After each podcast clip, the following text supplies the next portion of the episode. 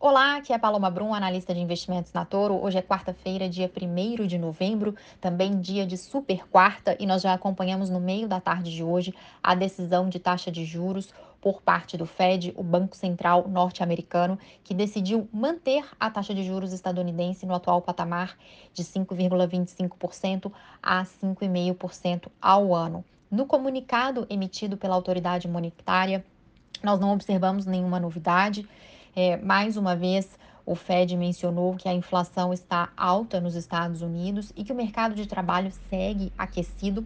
Além disso, os membros do comitê também disseram que vão continuar o aperto monetário, fazendo quantitative tightening, ou seja, vendendo títulos públicos dos Estados Unidos no mercado para reduzir a liquidez monetária, ou seja, enxugar o dinheiro em circulação na economia.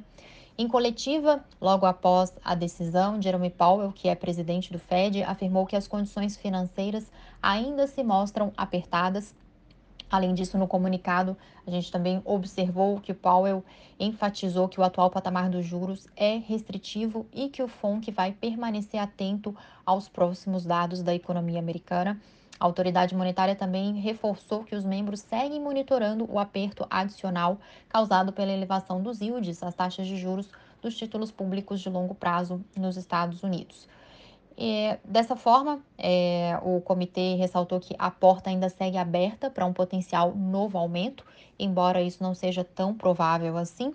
E ainda no comunicado ficou claro que esse aumento adicional é, não é o cenário mais é, possível de acontecer. A expectativa é que a estratégia que deve permanecer é de manter a taxa de juros americana elevada por mais tempo, já nesse atual patamar, que é uma estratégia conhecida amplamente no mercado como higher for longer, ou seja, manter esses juros altos por mais tempo para promover o aperto monetário é, na medida necessária para o desaquecimento da economia e o arrefecimento da inflação.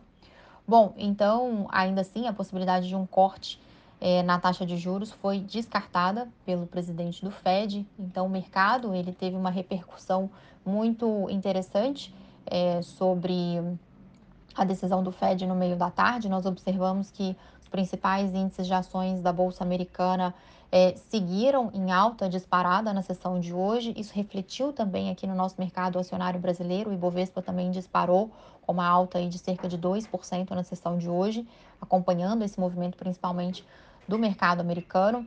A gente observou também uma leve queda é, nos yields de mais longo prazo, de 10, dos títulos públicos de 10 anos nos Estados Unidos.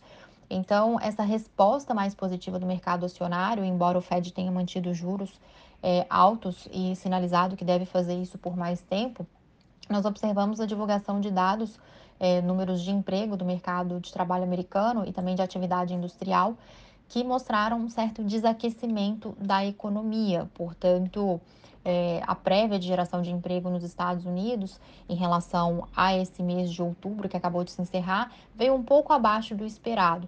Então, é, não é um, um, significado muito forte, mas é ali uma leve sinalização de que a economia americana pode estar iniciando um processo de desaquecimento.